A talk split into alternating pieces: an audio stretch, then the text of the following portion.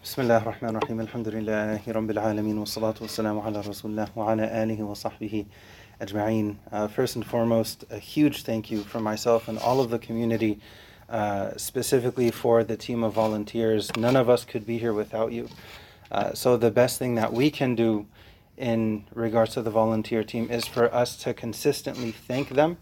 Um, it really doesn't take much for us to say thank you. It's saying thank you is far less than the effort and the time uh, being uh, being put in, and then to also to try our best to comply with, with what the requests have been, because the intention is the greater good uh, for everyone.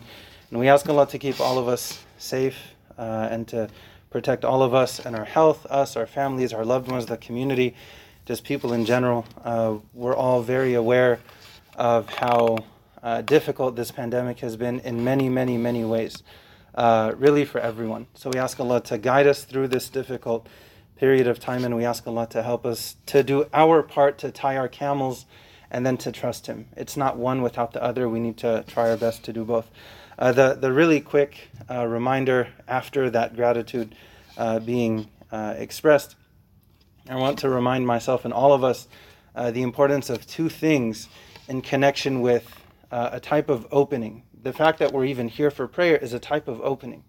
So, the two things that I want to remind us of number one is the importance of thanking Allah and the importance of showing our gratitude as it relates to the house of Allah. I want to encourage each and every one of us, right, to give something tonight to the center. It's not about the amount, anything, right, including the kids, anything to show Allah that we're grateful. Ya Allah, we thank you that we actually got to pray in the masjid tonight and we're so thankful. We want to give something towards your house to, to show you our gratitude.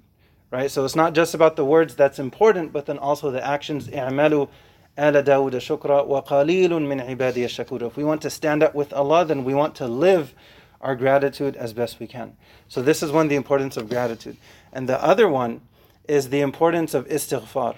You find this in different places in the Quran. Inna fatahna laka fathan mubina. This, this amazing opening that Allah granted to the Muslims, to the Prophet and the companions at that time, the Treaty of Hudaybiyah.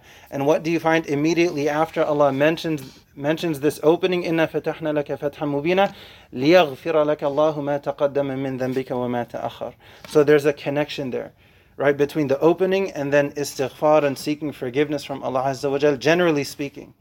وَقُولُوا حِطَّةٌ وَقُولُوا حِطَّةٌ نَغْفِرْ لَكُمْ خَطَايَاكُمْ وَسَنَزِيدُ الْمُحْسِنِينَ This is again in regards to a type of opening.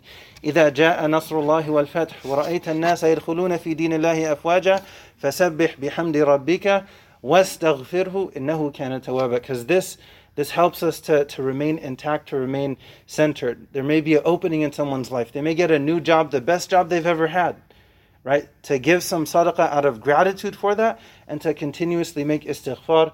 This helps us to remain grounded and to try to win the wrestling match for that day, for that hour with the ego so it doesn't get the best of us, to try to put in that work to sustain it. So the importance of gratitude, let's each donate something to the center, anything, any amount. It doesn't matter about the, the quantity amount, just to show Allah our gratitude and then also to continuously make istighfar as best we can. We ask Allah to forgive all of our mistakes. We ask Allah to make us from among the grateful and we ask Allah to make us from among those who end up in paradise. Alameen. Wa akhiru da'wana and alhamdulillahi Rabbil Alameen.